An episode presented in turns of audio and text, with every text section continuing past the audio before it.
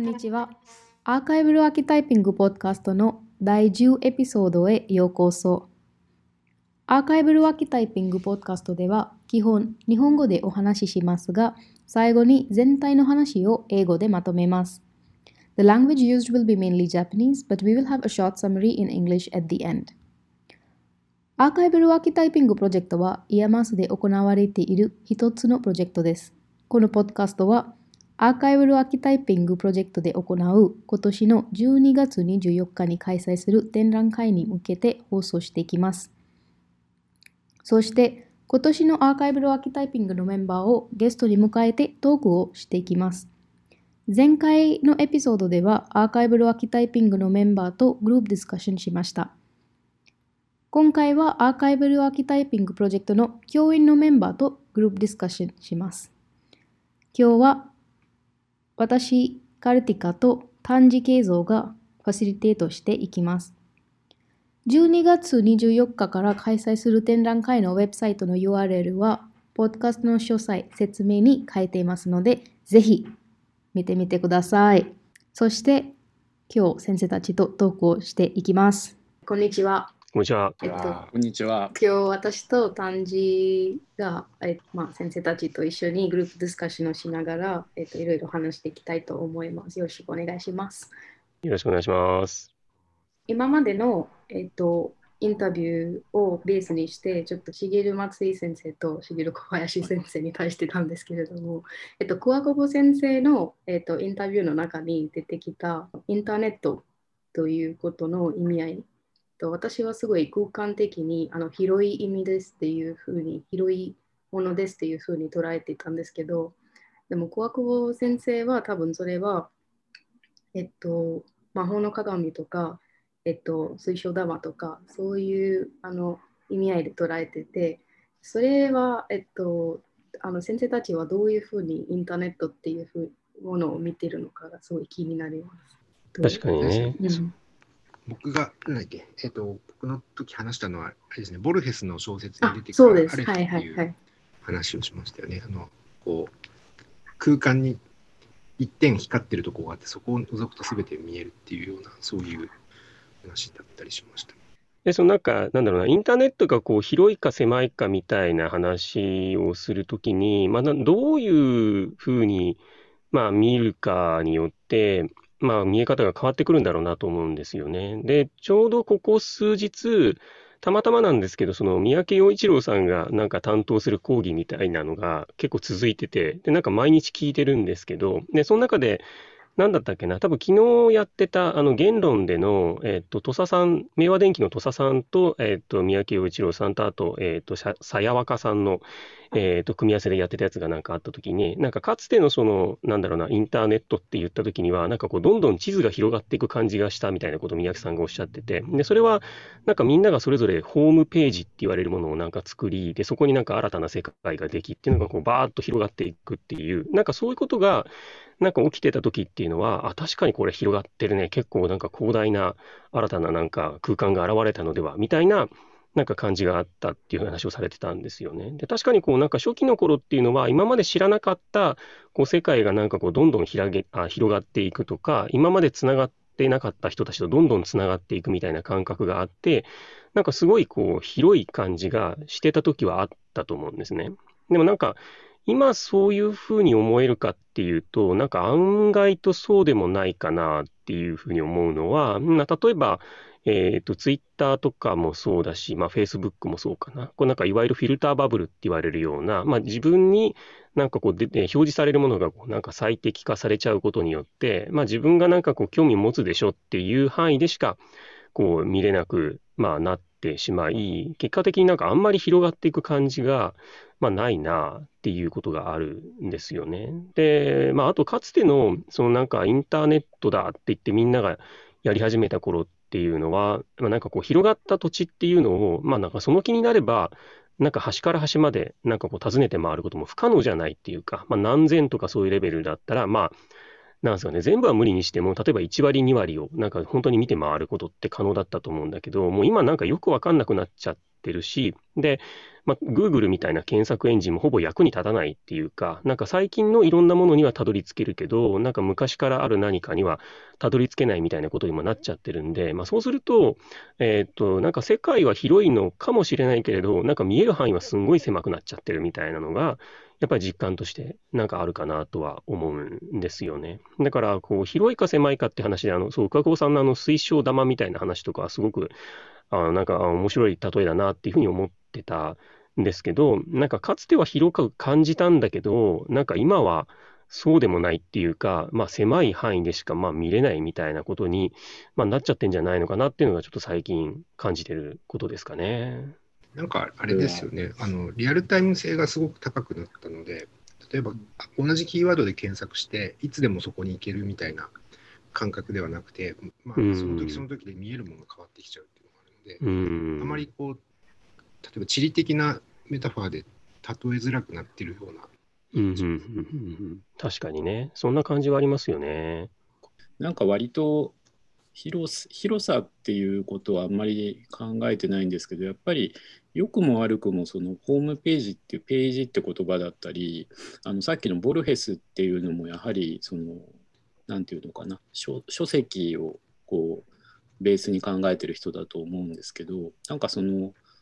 なんかそこからはなんか抜けられ結局抜けられないんだなっていう意味において実は無限だって言っても有限にしか自分たちが考えられないっていうことが分かってきたっていう気がなんかしてるんですよね僕は。あのでそれと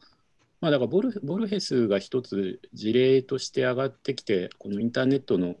ことであったりとかサイバースペースのことを語るときにあの面白い気がするあの理由っていうのはあの、まあ、彼自身があの、まあ、ちょっとなんかあの微妙な発言かもしれないんですけど盲目だったわけですよね。ブラインあの目が見えない人だったっていうことがやっぱり普通の人と少し違う身体性を持っていたから何かこう一つそういうビジョナリーな世界観っていうのを普通の身体性を超えたところで考えることができた人なのかなっていう気はするんですよね。だそれはあの彼の考えたあのメタファーっていうのがいろいろなところで使われるんだけどだけど現実的にはあの多くの人は自分の身体からやはり離脱することはできないのでやっぱりその制限の中であのいくら概念で考えてもその想像力は持てるんだけれども なんかそこ以上になれないっていう意味でのあのまあ、狭さってといえば狭さだしあの結局自分の体の延長以上のことは使いこなせないっていうのがなんかどこかであの見えてきた気がするんですよね。あのだからななんかその身体っていうもののあの限界みたいなことがあのこれからどうなるんだろうとはやっぱり思うところでしょうかね。なんかなんかどこかでその考える考えられる考えられないみたいなことな気もどこかでするんですよね。だからあの何て言うのかなインターネットの広さの問題じゃなくて人間の想像力の問題っていうのはやっぱり基本的に大きくてなんか全部外在化してるんですって言ってるうちになんか人間の想像力の方がしぼんでしまってあのなんか結構広く作ったはずなのにあのみんな狭い範囲にしか行けなくなっちゃったのかなみたいな気もちょっと僕はしますけどね。うん、うんだからみんなあんまり検索しなくなったみたいなのもあるじゃないですか。あの以前に比べ一時期に比べるとやっぱりあのー、まあだからフィルターバブルとかを通してあのー、何かこう自分に及ぼしてくることにあんまり抵抗がみんななくなってきてるのはまあそれは免疫化してるっていうのもあるのかもしれないけれどでもなんか自分からもうあのなんていうの自分自分自身があんまり想像力を持たなくなっていくっていう、まあ、そういう慣れっていうのが、あのまあ来てるのかなって気はしますけどね。うん、そうですね。なんか、まあ検索 検索はひたすらあのわけのわからないこととか全部 Google が知ってるからあの多分検索はしてるんですけど本当に知りたいっていうかその偶然性とかもなくなってるようななんか図書館に入ってえっと、ものを見るよりもすごい違うっていうかあの新しい情報が入ってくる方向とかは違うからそれはありますね。本当に自分が欲しいものだけを見ていく。そうね、いやななんなんだろう。あの図書館の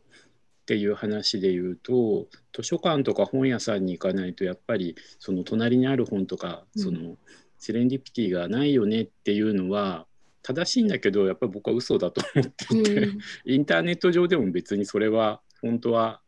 あるんですよね、だからそれはユーザーっていうかそれを望その人がちゃんと望んでいるかどうかっていうところに僕はかかってる気がしますけどね。だから、うん。ななんていうのかな。なんか三宅さんのそういう話も含めてそうなんですけどあるある意味でそのやっぱり気が付いてる人はちゃんとアクセスでいや僕は例えば三宅さんとか自分ではちゃんとアクセスできるんじゃないかっていう気が多分するんですよね。なんかそういう考えられる人と考えられない人の差がなんか変にあの開いてるっていうのかな、なんかそういう気はすごくしますけどね。うん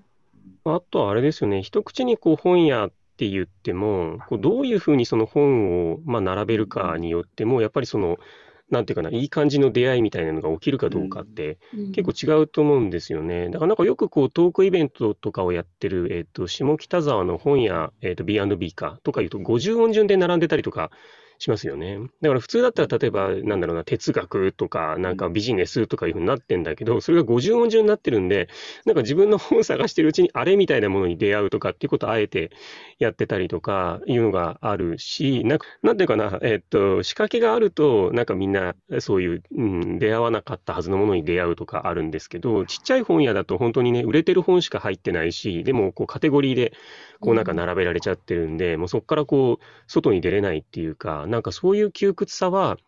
なんかあるのかなって思うんですよね。だから昔、なんだったかな、あの、まあ、ある出版社から本を出したときに、その編集者の人に言われたのは、なんか棚がどこになるかがすごい重要なんだって話をしてうて、んで、まあ、特にあの僕たちがやってるような、なんかあのって、こう、境界をまたぐようなものが多いと、じゃあ、例えばそれがビジネスに入るのか、デザインに入るのか、アートに入るのかっていうのによって、まあ、多分売れ行きも全然違ってくるんですよ、実際の話 みたいなのをなんかされたんですよね。で、そういう時に、なんか割と嫌われがちな、なんか本としては、棚をを泳ぐっていう表現をしてたような気がするんですけど、どこに入るか分かんないな、これみたいなものは、もう即日返品みたいなことを、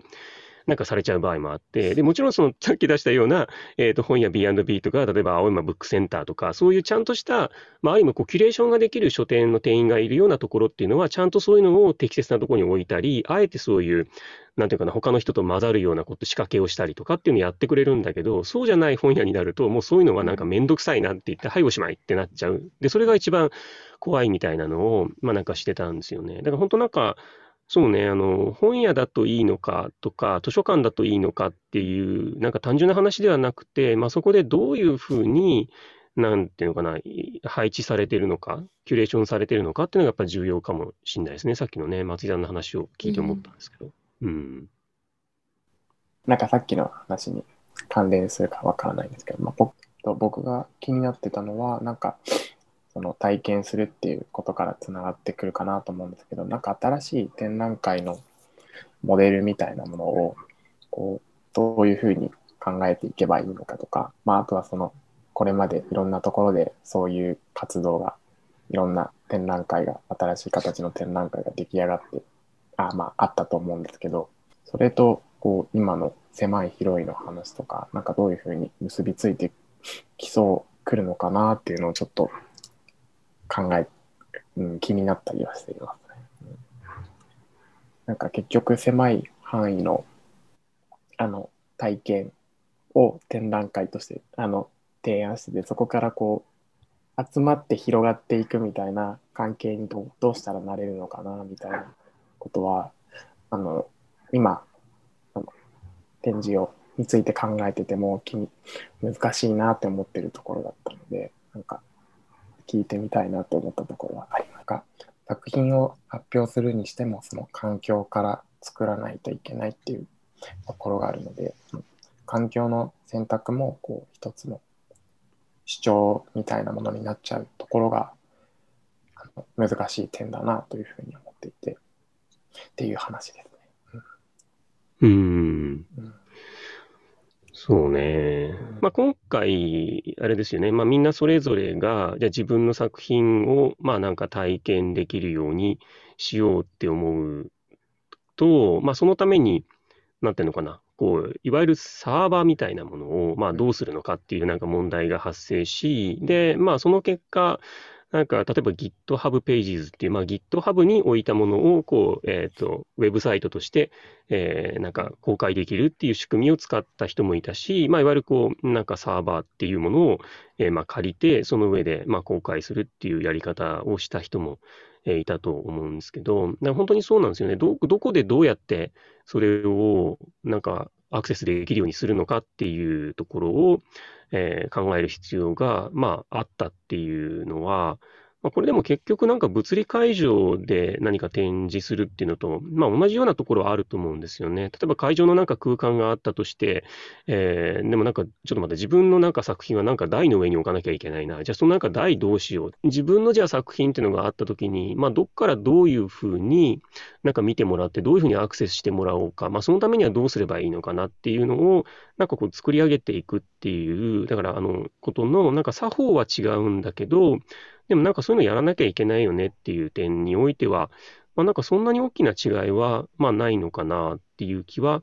まあ、したんですけどね。でもそれがなんかこう実際作ってる人たちが、なんか作っていく中で、そういう感覚を持ってたかどうかっていうのは、これはちょっと聞いてみないとわかんないなって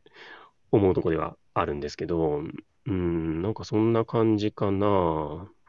ただどうだろう。なんかそういうこうなんか慣れみたいなものは、なんかある人とない人といるのかもしれないですよね。まあその辺はちょっとね、後でなんかそれぞれの人が一体どう思ってたのかっていうのを聞いてみたいところでは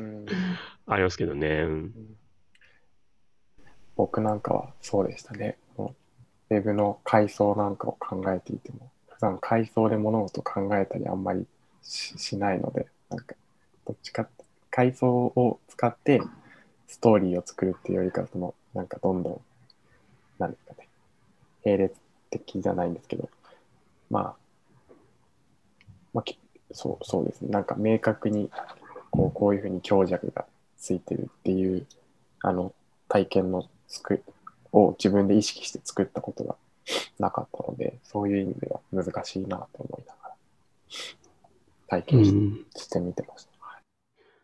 なんかそれってこうなんでしょうね。最初はなんか例えば自分のこうなんか思ってたこう問題意識みたいなものがあって、それをなんかこう、まあこんな人たちに例えば、うん、まあ届けたいなと思って、なんかそれをこう例えば表現しようみたいなことを考え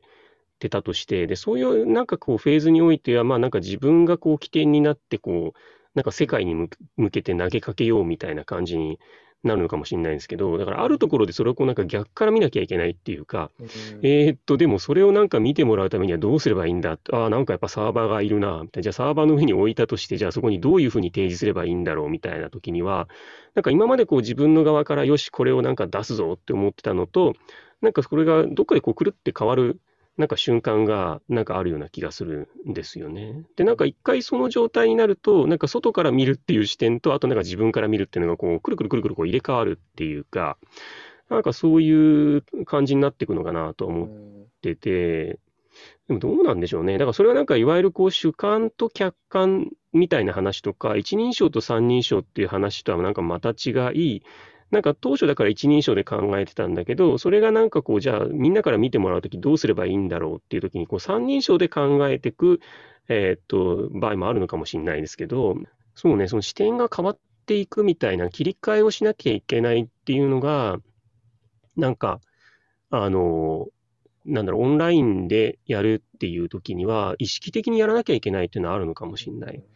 ですよね。だから物理的な空間だったら、それがなんかまあ自然にそうなるっていうか、なんかじゃあこう作品を作ったって言って、なんか自分の例えばテーブルの上でできて、よし、じゃあこれをみんなに見てもらおうって思ったら、えっ、ー、と、どうしようかなっていろいろ置いて、なんかこう外から見てみて、うーん、みたいなことをやって、やっぱり台作らなきゃとか、なんかや壁はこうなきゃとか、いや、ここにやっぱキャプションがいるなとか、なんかそういうのって、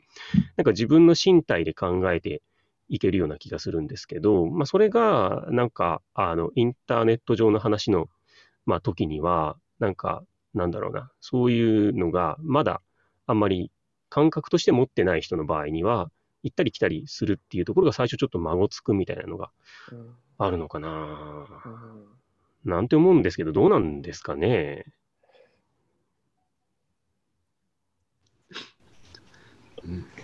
うん、難しい話 ですね。あの、な、なんかね、インターネットで展覧会をやるっていう時に、えっ、と、というか、ネット上でのいろんなコンテンツとか、プラットフォームっていうのは、それが何をひな形にしてるとみなすかによって結構捉え方が変わるかなっていう気がしていて、で、インターネットで展覧会やるってことは、まあ、普通に考えると美術館とかギャラリーを多分ひな形にして考えてると。他にもいろいろひな形になるような、例えば劇場とか図書館とか、なんかサロンみたいなところとかっていう、なんかいろんなものが多分ひな形になって、例えば、えっ、と、ストリーミングができたりとか、いわゆる、なんていうんですか、えっと、古くは BBS みたいなものができて、あとはなんだろう、まあ図書館で普通にでなんかデータベース的に使うみたいなことがあると思うんですけど、なんかそういうふうにあの先祖を考えていくと、多分展覧会やるときにどうしても美術館のようなものを想定してるんじゃないかと思うんですよね。でそうすると、暗黙に意識してなかったけど暗黙に実は働いてたっていうのは、そこに来る他の観客との関係性とかっていうのは、実は、うんと、美術館にはあって、で、そこ、そこって結構実装しづらいところかなと。だけど、掲示板みたいなものっていうのは、それを対話っていうことをメインに据えてるので、えっと、その人の対話というところは実装されてるわけですね。空間性はないとしても。で、多分、今回の展示で言うと、おそらくその、えっ、と、展覧会の作られた部分には、そういうお互いの何かを、えー共有するような仕組みって多分あまりないと思うんですけど、なんか意外とそこが、じゃあ何でそれを担保するのかっていうと、おそらくその外側にある別な SNS だったりとかっていうことで、今、うんと、それがある程度できるんじゃないかと思うんですけど、うん、だから展覧会をと考えたときに何かこう、難しさを感じるのは、そこの、なかなか実装できない、あの、なんていうんですか、実際別に美術館で誰と、誰と、こう、明示的にコミュニケーションしてるわけじゃないんだけども、実はそこがすごく重要で、で、それがなおかつ、なんか実装すごくしづらい、なんかすごく微妙なコミュニケーションというか、情報量というか、なんかそこが難しいかなと。で、多分さっきの、そこに集まって、なんかみんながこう持ち帰って、また広がっていくっていうのは多分、意外とそういう、あ、この作品こんな風に見られてんだなみたいなことを、すごく、あの、バックグラウンドで人がそれをこう捉えていくっていうような、そういう側面が、実は必要なのかなみたいなと考えましたね。まあ、多分今、オンラインの展覧会っておそらくそういうことを意識してやられてる試みあると思うんですけど、なかなか、えっと、実装するってことは、それをすごく、えっと、明示的に示すってことになるので、なんかそこ、そこが、こう、ジレンマというか、えっと、それがフォアグラウンドにななるんじゃなくて、バックグラウンドでありながら、えっと、そそれがこう、なんですか、暗示的に知覚されていくようなことっていうのはできるのかな、みたいな、と思いました。なんか、なんかそのオンラインっていうところから考えるんじゃなくて、こうアートシーンの動向みたいなことからふと僕はやっぱ考えたくなるんですけどね。まあもちろん、あの、なんだろう、歴史を振り返ってもね、別にこう、まあ別にその本当にメインのアートヒストリーの話をするのかわかからないというかそうそういう、えー、とそういう観点で話すのが適切なのかわからないんですけどアートヒストリーっていうものの中で考えるとこう、えー、となんだろうこう印象派が出てくるとキュビズムみたいな表現が出てきてとかねそういう表現のこう歴史っていうのがもちろん出てくるんだけどでもなんか因果関係としては実はそこであの、えー、とあの印象派からキュビズムの時には関係ないけれどもあのスペイン風邪が流行して、まあ、実はあのある世代の作家がごそっと死んだから新しいこうシーンが出てきたとかって現実にあるわけだけどあと一人語る時にはそういう話はまあ言わないわけですよね。アートの中の連鎖で考えるわけで。でそういうふうにもし今まだこのコロナの状態続いてるけれど今の状況をこうえー、と100年 100年後とかを想像して語るというのは危ういんですがあのでも20世紀後半ぐらいから美術館で展示される作品がどんどん映像になってきたということがまず一つあるわけですよね。まあ、もちろん彫刻だって絵画だってあるわけだけどででもメディアアートも含めて映像っていう観点で大きくは語られるっていうことがあるわけででむしろ美術館がこの10年ぐらいはあの、えーとまあ、あえて言えばシネマコンプレックスと区別がないような状態にどんどんなってきている。でむしろこれから作るんだったらブラックキューブっていうかそういうシアターを作った方がいいんだろうっていうぐらいあのもうそのまあ、ホワイトキューブとブラックキューブっていうのはただ色色だけが色だけの話全然機能は違うのであの白が黒になったっていうだけの話じゃないんだけどホワイトキューブ的な空間からブラックキューブ的なそういう映像を展示する空間に移行してきていると。でその流れでシネマコンプレックスになっていると。でじゃあ現実の社会のシネマコンプレックスはどうなっているかっていうとネットフリックスとかそのインターネット上の配信の、えー、枠組みにこう吸収されているわけですよね。でそう考えると現代美術の最近の動向っていうのはこれだけ映像化してたんだからその映像との相性で言ったら インターネットにこう接続していくっていうことになんかそんなに僕もともと違和感を感じてなかったのね。もちろん彫刻とかなんかその、えー、と領域を横断するようなタイプの作品とかがあのこう際立ったところには出てくるからだからあのポストインターネットとかっていう動きは、まあ、そういうあの非常に特殊なタイプのあの表現。まあ、むしろそれは非常にメディアというかあのアートに対してクリティカルな状態っていうことなんだけどでも一方で言うとあのどんどん表現としてはそういうあのネットフリックスだったりあのまあ団体展みたいなのはひょっとしたら YouTube みたいなところでやればいいんじゃないかとかね なんかいろいろそういうようなあの動きも極端なこと言えばあるのかなとか思うわけですよね。でだから100年後とかにあの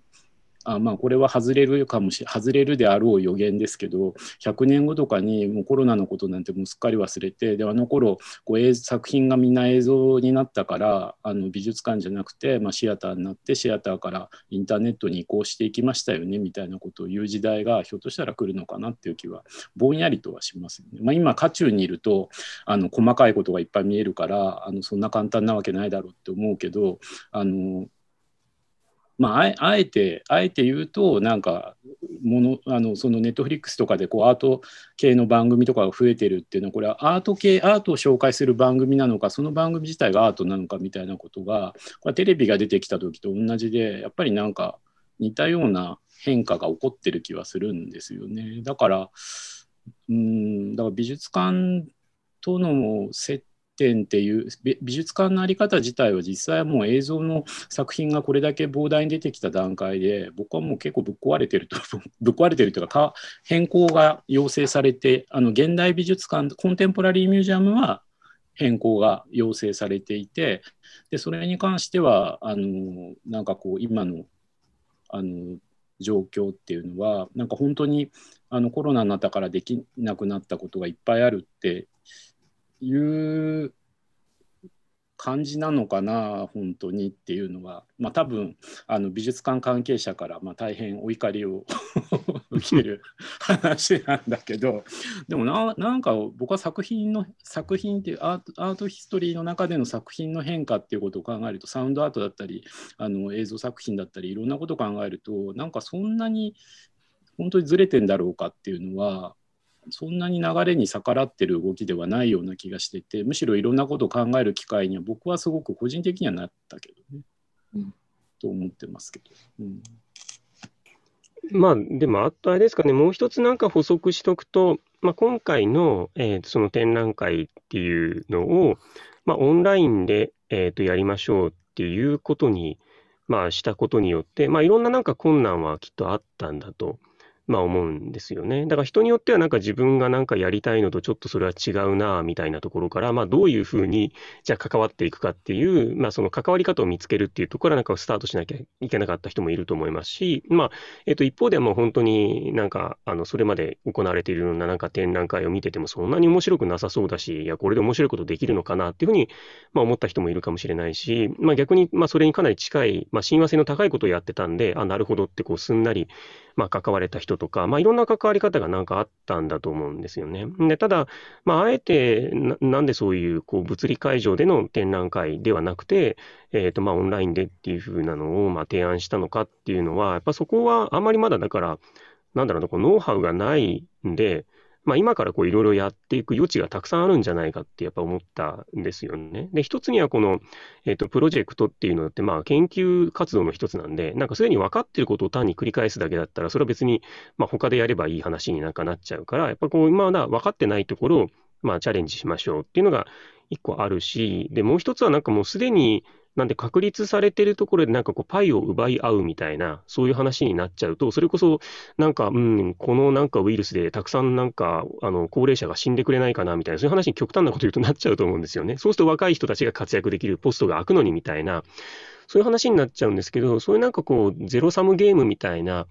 えっ、ー、と、話ではなくて、あの、なんだろうな、もっと新しく開拓できるんだよねっていう感覚を、もしちっちゃい成功でもいいから自分たちが持つことができたら、えっ、と、そこからなんか次にこう、つながるような次っていうのは本当になんか数ヶ月とかっていうレベルじゃなくて、こう数年とか数十年とかっていうのに、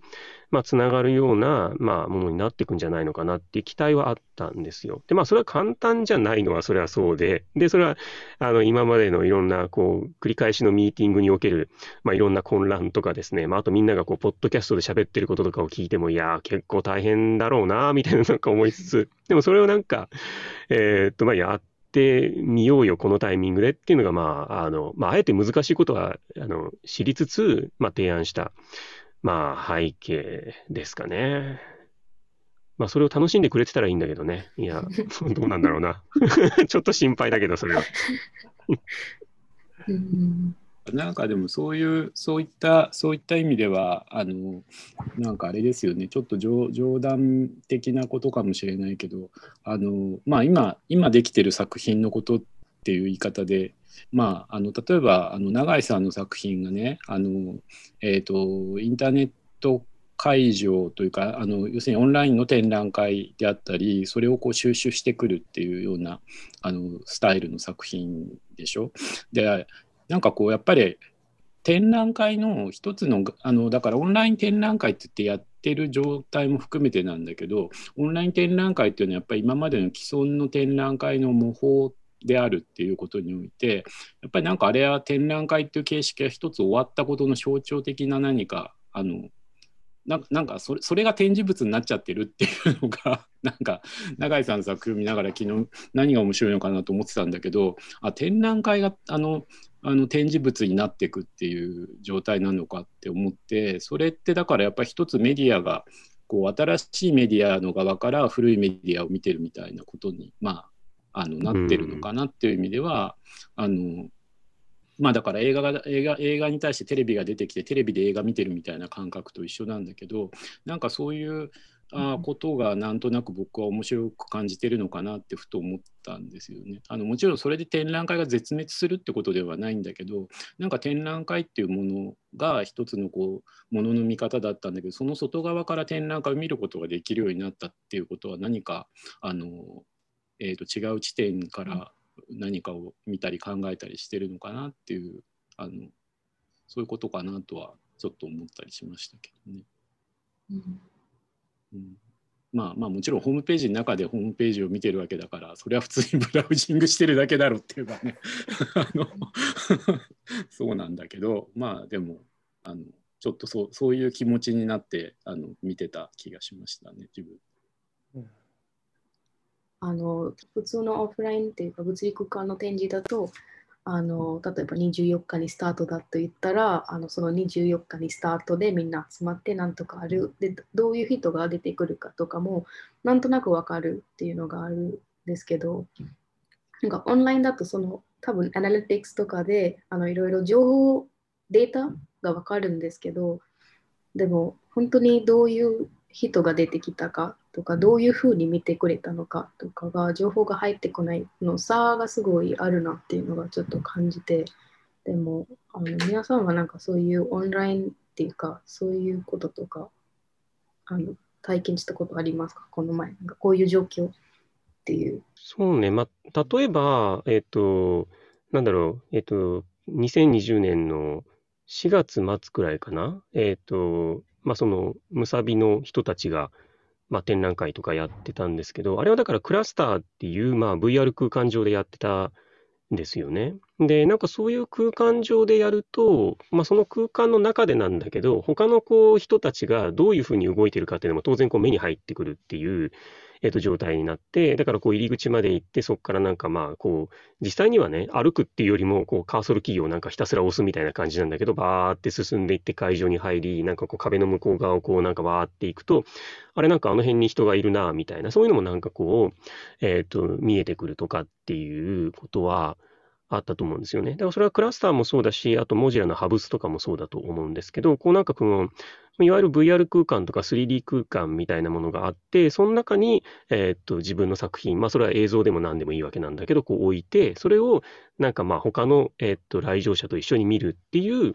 えー、っと環境は、えっといくつかあると思うんですよ。だから他にも、えっ、ー、と、なんだっけな、えっ、ー、と、ニューヨーク大学に、まあ、ITP っていう、えっ、ー、と、インタラクティブテレコミュニケーションズプログラムっていう、まあ、大学院、大学がありますけど、まあ、そこなんかの展覧会も、まあ、自分たちで、えっ、と、作り上げたプラットフォームで、まあ、実際にはそのモジュラのハブスにかなり近いものなんですけど、その上での、えー、例えば学生の展覧会みたいなのやってて、で、それなんかも見に行ったんですが、そうするとまあ自分がこうアバターとしてその空間内に入って、いろいろこうなんか、まあ、見て回ったりとか、途中でなんかプレゼンテーションとかがあると、じゃあこのプレゼンテーションここでやりますっていうところに行って、なんかみんなでわーって行って、えー、それを聞きながら、まあなんか鑑賞をするとか、まあ場合によったらその作家と、えー、なんだろうな、こうマイクとかカメラを使った状態で話すみたいなこととかがなんかあるんですよね。だから、まあそういう、うん、なんだろう、オンラインでの、まあ、展覧会っていうのは、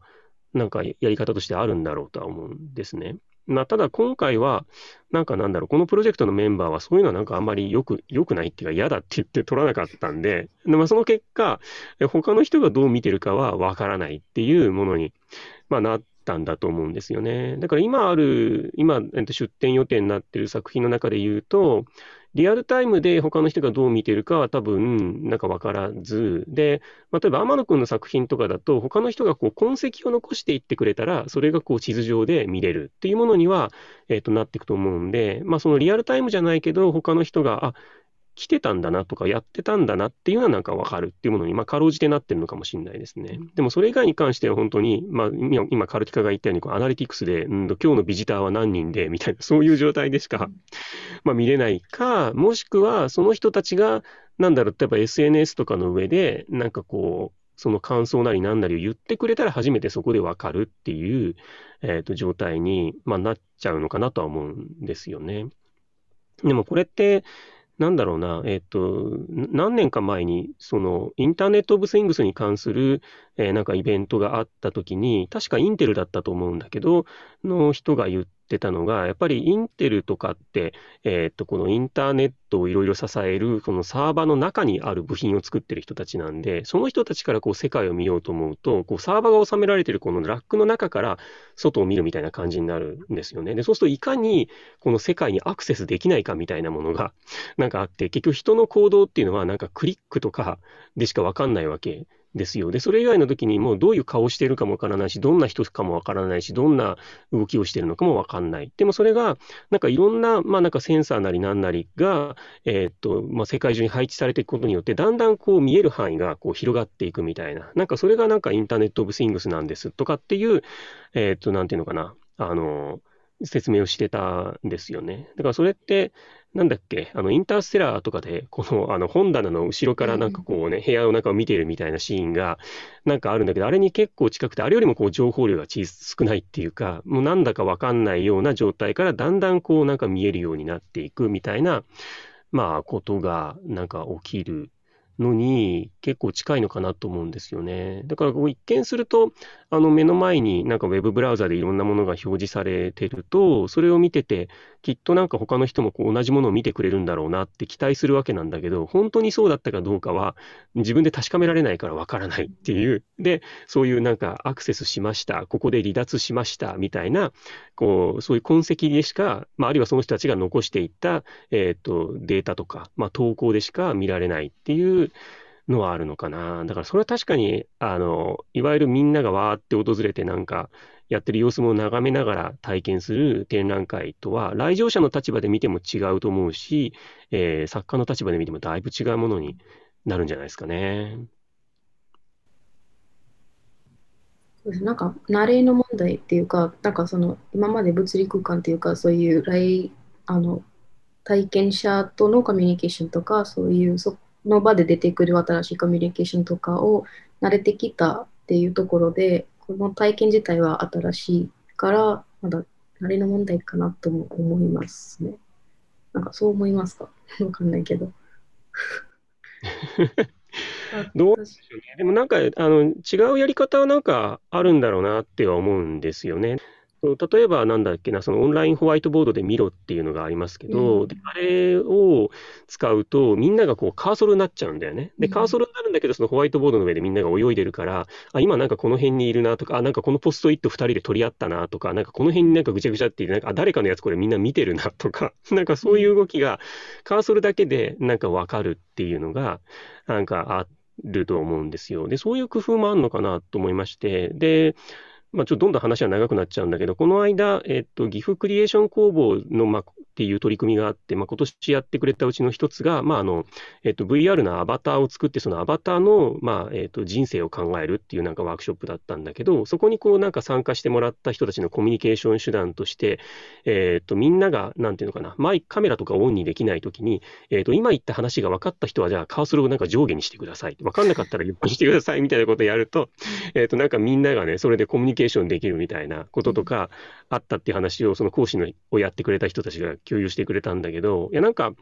あの、物理空間で、なんかお互いの、なんか身体を見ることで、なんかみんながどう動いてるのかを感じるっていうこと以外の別の手段ってなんかたくさんある気がするんですよね。だからそこは、あの、まだ多分ね、今、えー、この12月24日に公開される作品では、あんまりまだ感じられないものになってるかもしれないけど、またこれね、その来年2月に向けてアップデートするっていう機会があるんで、もしかしたらそこで他の人たちの、なんていうかな、身体の例えば影みたいなものとか、あるいは痕跡とかっていうのを、やっぱりもっと感じられるようにしたいみたいな展開は起きるのかもしれないですね。わかんない。それはでも、今回の、あの、まあ、作家として出してる人たちが本当どう思うか次第なんで、いや、そういうのはいらないっていう考え方もあるかもしれないし、やっぱもっと見たいなとか知りたいなっていうふうに 思うのかもしれないしね。まあ、別な観点から考えると、うん、あの、まあ、僕さっきその観客についてはさっきもちょっと話したんだけども、あの、えっ、ー、と、あれ？去年？愛知トリエンナーレでモニカ・メイヤーの、えっと、クロスラインっていう作品を見たときに、やっぱりあのその観客であることのすごく、まあ、かなりそれが観客であること、その場所にいることっていうのは結構すごく強く感じられる作品だなと思って、えっ、ー、と、まあ、あのどういう作品かっていうと、えっ、ー、と、まあ、主に女性かな、女性のが、えっ、ー、と、過去に受けたセクシュアルハラスメントについて、えっと、自分でそれを、えっと、ポストイットみたいなカードに書いて、で、洗濯物を干すような紐のところにこう、ピンで留めていくっていう、まあ、それが展示されていて、で、まあ、それをいろいろ、まあ、読んで、まあ、結構ショッキングな内容が書いてあったりするんだけども、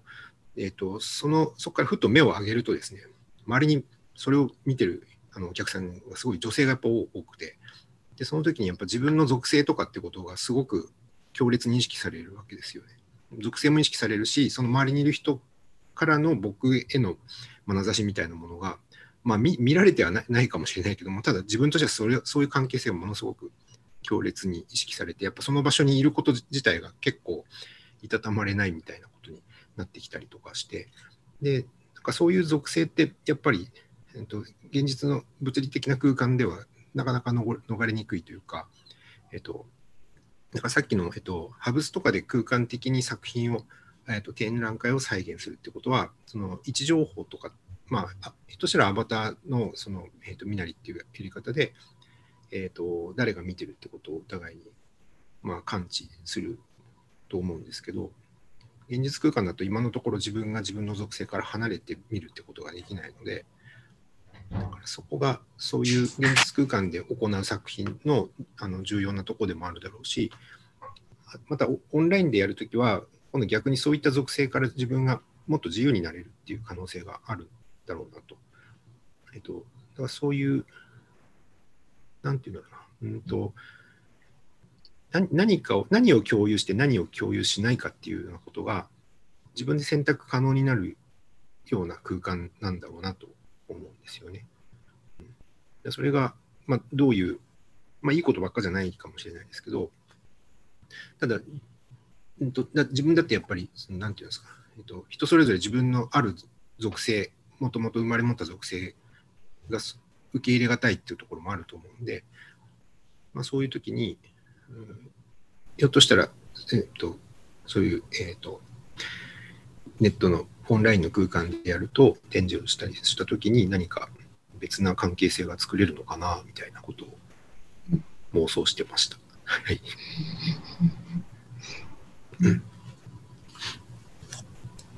なんかちょっと違う、まあ、僕もあの少し直接的な観点ではないかもしれないんですけれどあのアートのそのアートシーンでその観客っていうものがどういうものなのかっていうことと、まあ、作品の在り方っていうものがあのこう体験をベースにしたあの作品っていうことがあの考えられるようになってきたのっていうのは、まあ、やっぱり、えーと、20世紀後半っていうか1960年代ぐらいから、まあ、これは世界的にあのな動向だと思うんですけど、まあ、出てくるんですよね。であのでその時にあの、えーと、でもまあ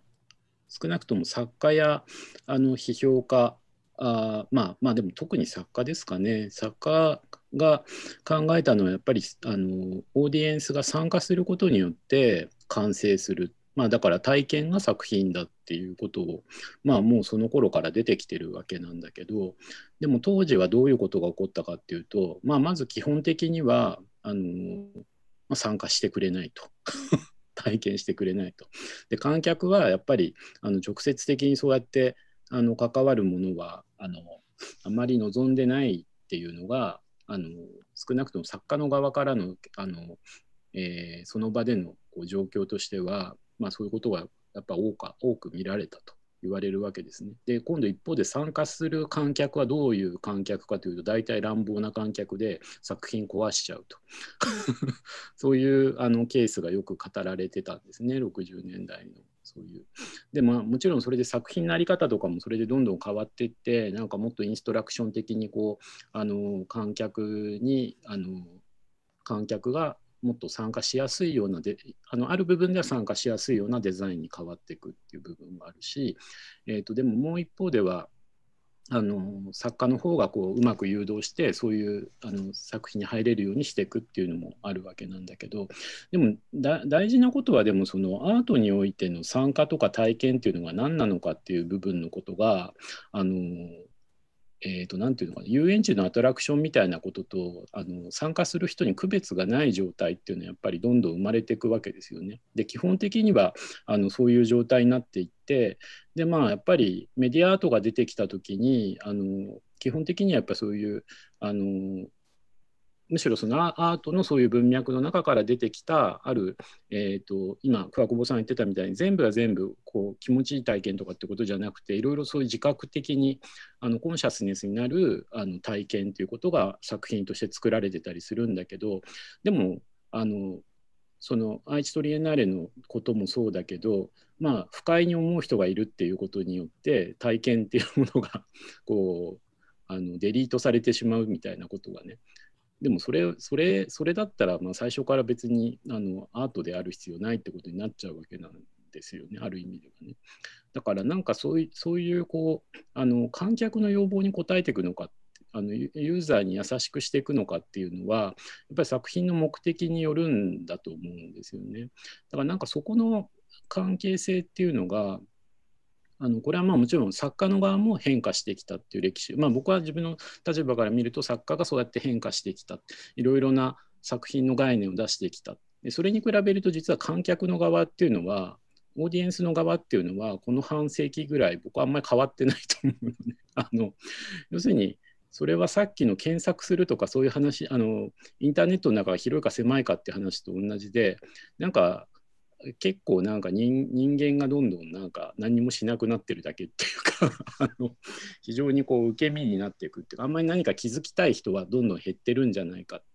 だからあのフィルターバブルの中にあのいることを気づかせない人の方気づきたくない人の方が 多いんじゃないかとかね。なんかやっぱりそういうこととアートのオーディエンスの関係っていうのがどういうふうにあの、えー、関わっていくのかあか関わっていくのかっていうかどういうふうにあるべきなのかあのべきっていうことではないんだけどあの逆に言うとみんながこう不満に思ったり満足しないエンターテインメントの意味での満足はあるけどあのそうじゃないあの人で気づ気づきたい人が気づくためのあのものとしてあの、まあ、アートは機能すれば別にあのある意味では社会の役割をあの僕は満たしてるとは思うんですよね。でそのフィルターバブルみたいな問題がでも多分これからより重要になっていくんじゃないかと思うのはあのこう普通に日常に接してる接してるこうインターネットのこう環境と同じあの画面なり同じあの、えーと、装置であの、まあ、美術をアートに接することが我々増えるとするとですねだからフィルターバブルでこうの中であのなんていうのかな。同じこう端末でフィルターバブルの中で買い物したりとかね。いろいろな政治的なことを判断したり判断判断したりじゃないね。判断しないわけですよね。判断しないっていう状況を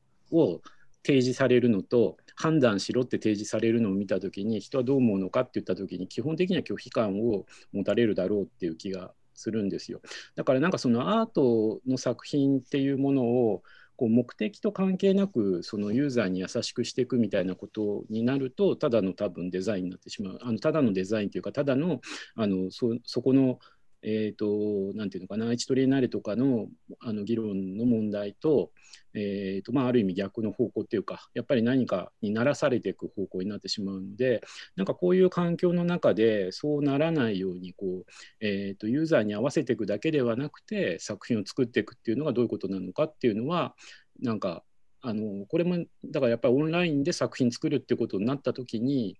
えっと、何と何が自分の作品が何と並んじゃってるのかっていうことを考えた時にそういうフィルターバブルで何か提示されてるものと同じものが作品として並んでるわけででその作品をあのなんか昨日とかも授業の時とかもね これじゃあ分かりにくいんじゃないかとかってあの言ったりするけどでもその分かりにくさっていうのは必要な場合ももちろんあるわけなんですよね。そのやっぱサービスではないからそこがだからなんかそこのところで作家が作品としてこれ何をやってるのかっていうのをどう考えるのかがものすごく大事なんだと思うんですよね。だそのあたりのことがあのどれぐらい考えられたのかっていうのもまあ 改めて話したいことかなと思います、ね。そうそうですね。もう僕、すごい難しかったです。うん、あの、本当に。ねね、はい。まあ、さっきと同じことなんですけど、うん、既存のものの、まあ、あり方とかに、どうしても、まあ、うん、なんですかね、惑わされるというか、自分で選択することが、自分の体体感も、こう、経験も貧弱なので、こういうことに関しては。なので、そこから、あの、自分が作る側になった時に、こう、どう負荷を設定していくかとか、なんかそれが、どうしてもその、まあ、実空間の体験とトレースして考えようとした時に、あの、まあ、混乱することはたくさんありましたね。はい、通りがかりの人が来て、あのまあ、そうそういう人が接した時にそれをどういうふうに自分は作品として作ったかっていうことをやっぱりなんか結構結構自覚的じゃないとやっぱり、まあ、ある意味危険なことをやってるんだとは思うんですよね。うん、だから美術館の中だったらもう来るのはあの、まあ、もちろんクレーマーみたいなお客さんいるけどでもそれとはいえ美術館だからね美術館は美術館だからあの住むんだけどやっぱりそういうところじゃないからだからフィルターバブルのもアマゾンと別に隣同士に並んでるわけですよ。並んでるっていうか、まあ、並んでるわけです。だからなんかそうそういうあのことをどれぐらい考えられるかっていうのも大事ですよね。そうですね、あ、そっか。うん。そうですね、あそれでなんかちょっと思ったのは、あのーまあ、今回の展覧会みたいなシステムだと、えーこの時間帯はなんか作家が在労していますみたいなのがないわけですよね。で、なんかそれってでも結構、うんと、重要なことなんじゃないのかなっていうふうに思ってまして、で、例えばまあ、えっと、クラスターとかハブスみたいなものとかだったら、その中に、まあ、作家ですっていう人がなんかいて、まあ、そこに来た人と話すみたいなこととかが可能になるとすると、なんか最初は、なんかいろいろこう聞かれて答えられなかったんだけど、なんかだんだん繰り返しているうちになんか、あ、こういうふうに言えばじゃあ伝わるんだなみたいなのがこう、なんかだんだんこう醸成されてきて、1日目はなんかダメだったんだけど、なんか3日目ぐらいになるとすごくよく語れるようになったり、それによって、なんか自分の中であんまりこう、なんか言語ができてなかったことが言語ができるみたいなことが、なんか起きたりっていうのはあると思うんですよね。で、まあもちろんそういう場になんか作家がいるべきなのか、いない方がいいのかって、まあこれいろいろ考え方がなんかあると思うんですけど、でもまあ一つに、そういうなんか、なんていうかな、まあ学生として、なんかこう展覧会とかに参加しているときに、まあその実際みんながどう受け止めてるんだろう、どこまでが伝わってて、どっからが伝わらないんだろうっていうのを、なんか、あの、見る、目の当たりにして、あ、なるほどね。じゃあ、ここはちょっとやり方を変えよう。いや、ここはやっぱりあえて、この分かんないままの方がいいんだとか、いろいろそういう判断ができるっていうのがあると思うんですよね。で、それが、なんかオンラインの場合だと、あの、本当の観客に対してそういうことが、まあ、できないっていうのが、まあ、あると思うんで、そのなんか、いや、在労してますみたいなシステムを まあどうやって実現するかっていうのは、結構あるかもしれないですね。うん。なんか作家と、その来てくれた人が、なんか話せるみたいなのも、まあなんか実験の一つとしてやってみるといい気はするけどね。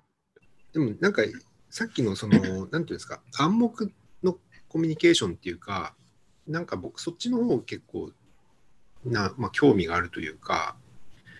つまり、えっ、と、その、なんかこう、明示的にディスカッションするみたいなことまでいかない状態で、相手がどういう態度を示しているかなとかっていうのが、まあ、それ、それだけでもすごくこう密度はある情報かなと思っていて、うん、どうん、なんか、なんですかね、だからそこの、さっきちょっと、あの、松井さんのおっしゃってた、その、まあ、ひ開かれてる状態と閉じて、まあ、閉じてる状態というか、まあ、美術館とかっていうある限定したエリアでやられてるものと、インターネットみたいにかかなりあの完全にオープンになっているものの、そこの、そこで起きる、その、なんていうんですかね、ちょっと落差があって、やっぱりそこでいろいろな、うん、トラブルが起きたりするかなと思うんですけど、やっぱそこで求めてるコミュニケーションが、やっぱり基本言語ベースでこう、あの言葉を投げ合うみたいな、えっ、と、ディスカッションしていくみたいなネット空間と、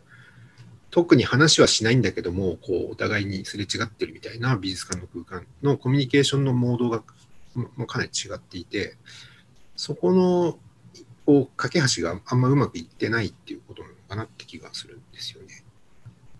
だってやっぱり普段、普通に街中で人すれ違ってて、いきなりなんかこう、ね、怒鳴りつけたりしたら、やっぱそそこから暴力沙汰になるとか、そういう危険性もあるわけで、そういうところで人間ってお互いをこう、まあ、なんていうんですか、尊重し合うというか、敬遠かもしれないですけども、そういうふうなルールがあるけども、やっぱそこのタガが外れるっていうところが、タガっていうか、まあ、さっきで言うと自由が、自由度が上がってるところかもしれないですけど、うん、なんかそこの2つのモードをどうやって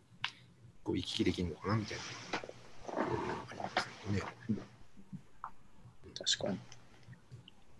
なるほど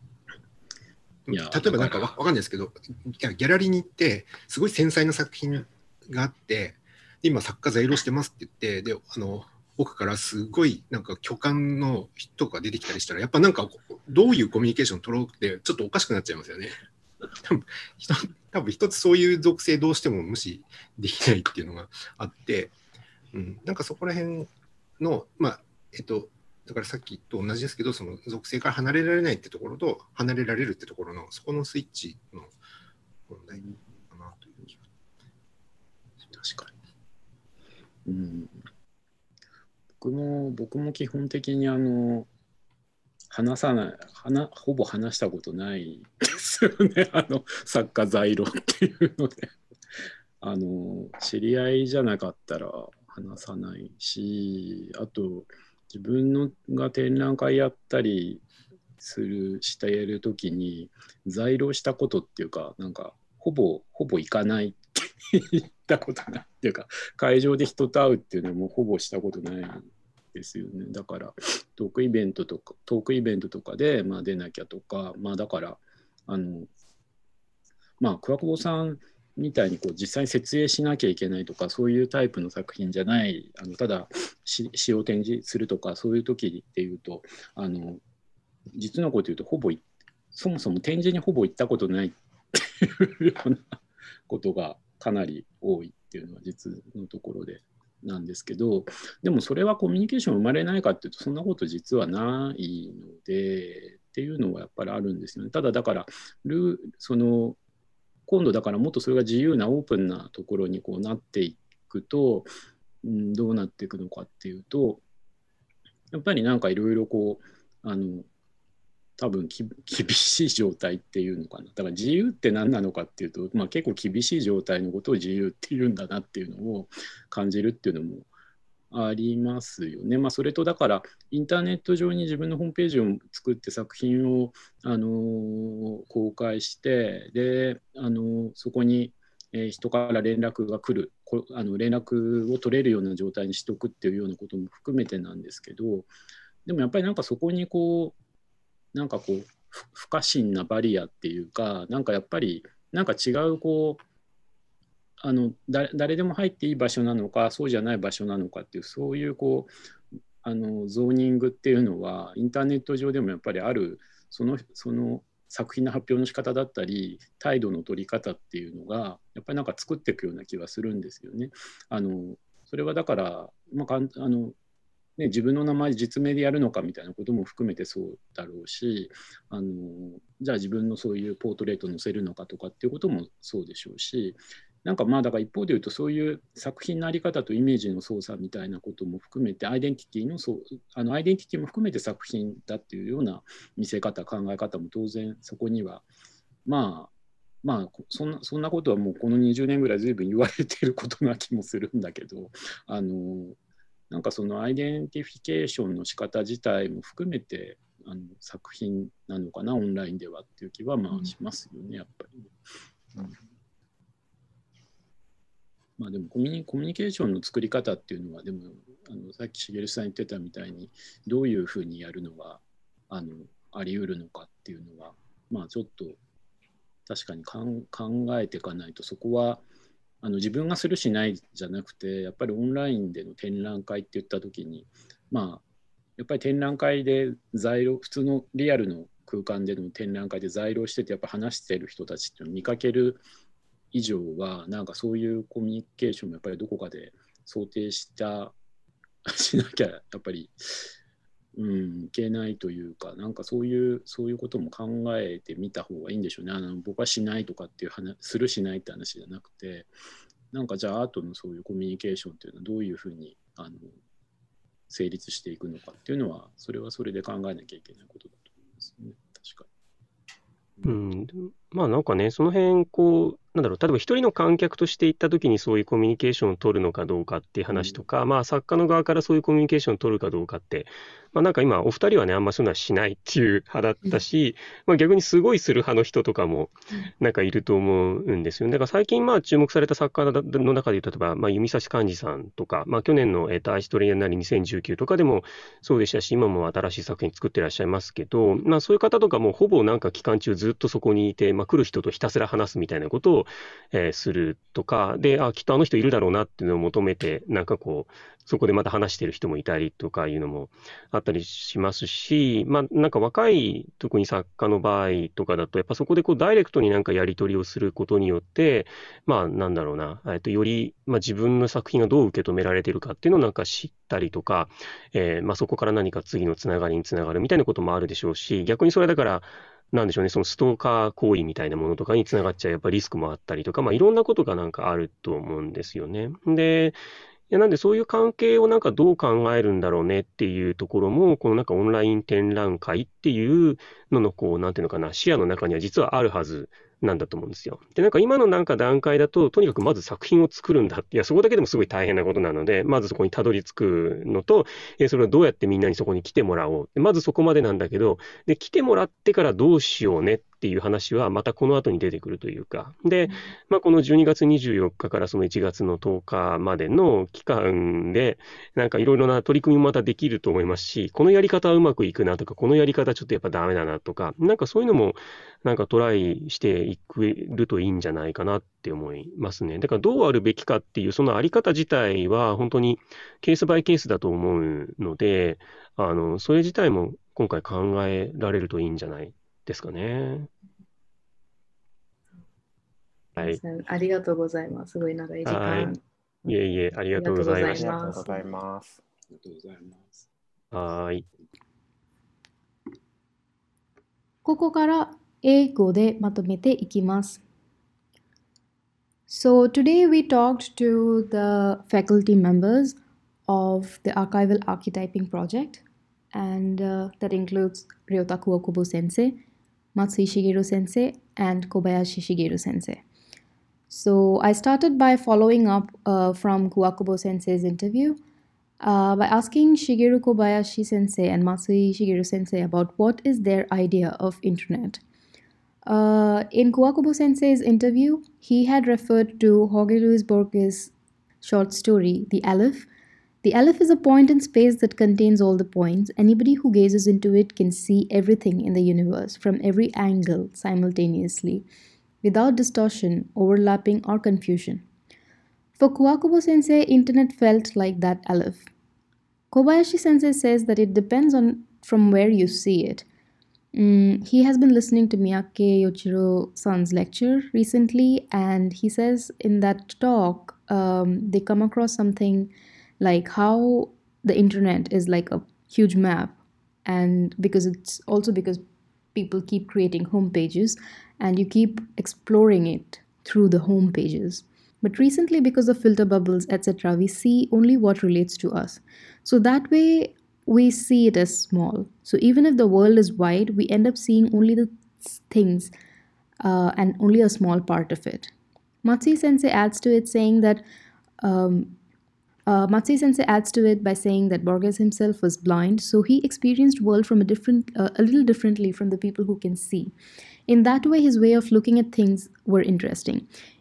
We must also probably think how we imagine out of the limit of our bodies. He thinks it's a problem of human imagination rather than the wideness or narrowness of internet world. We as humans have come to a state where we probably don't go out seeking as much. Uh, then I say about how it could be similar to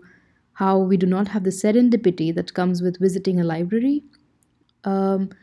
uh, Sensei differs uh, with that example that I provide about library and says that items are also arranged according to categories in library. So the idea of serendipity is not uh, really right, according to him. He says it's similar to what the internet offers or suggests us as well. Kobayashi sensei adds to it saying that it depends on how things are arranged in the library. Most of them have been arranged as per categories, but there are also libraries that don't work according to that. It's a complex idea because sometimes certain books cannot be easily classified or put in just one category, and that just because of that, sometimes it's not even published. Next, Tanji asks about the exhibition itself, about how to think about creating new exhibition, how we need to set up the environment for such exhibitions, etc. How one should think about these things. Kobayashi sensei says that he doesn't feel that there is much difference in the process of setting up the exhibition or artwork in itself. As for the physical spaces, He feels one creates the artwork or piece and decides how it should be shown, and then goes on to adjust some details and see how it works or looks at from a different at the space, etc. It is similar to the online world as well. You create, you wonder how people would experience, and then they readjust, and the cycle keeps going on. However, we must, uh, he says, he suggests that we must be asking this to the creators themselves as to how they felt about it while creating it. Also, there could be problems of practice or experience from the past. Kuwakubo uh, sensei says that it depends on what you have as template. Internet also has many contexts. For example, uh, in the case of physical artworks, depending on where the artwork is at, for example, a museum or gallery or library, the way it is being interacted with will differ. The way how people would be experiencing it at the time of internet could be a little challenge. Mm, Matsi Sensei talks from the angle of art history, how during uh, or post a Spanish flu, there was a new way of art, but it is not usually taught in art history like that, because the focus is mainly on art. If we take this and try to think about how 100 years from now the world will look into these works, he feels that it would be seen as there was a rise of online events, movies, or videos, the shift from museum to videos or images. The shift from white cube to black cube, he feels is just a repetition of past and nothing new is really happening in a way. As we are in the moment currently, it is more difficult to say. Kobayashi sensei comments saying that for this exhibition, as to why it is online for archival archetyping exhibition, as the research group, we want to explore the different ways of doing things online. And this has been discussed a lot even in the archival archetyping discussions that we have been having uh, over the past few months. Also, to push the existing systems a little, and from here on, we can predict a rise on online events and exhibitions, etc. Also, if we can have new exceptions during the situation of Corona, uh, which is not really an easy thing, but uh, but this could be used as an opportunity to explore it. Next, I ask how we don't really know how our audience is online and how do they feel about it. Kobayashi Sensei says that there are different ways, like creating VR or AR spaces, and we can, in a way, be together with other people. Mm, recently, uh, such online exhibitions are on rise, and throughout, though, however, our project members in archival archetyping were not quite hyped about creating a VR or AR space. However, for example, in Amano's work, um, you can leave a print on the map. You that way there is some way of knowing people who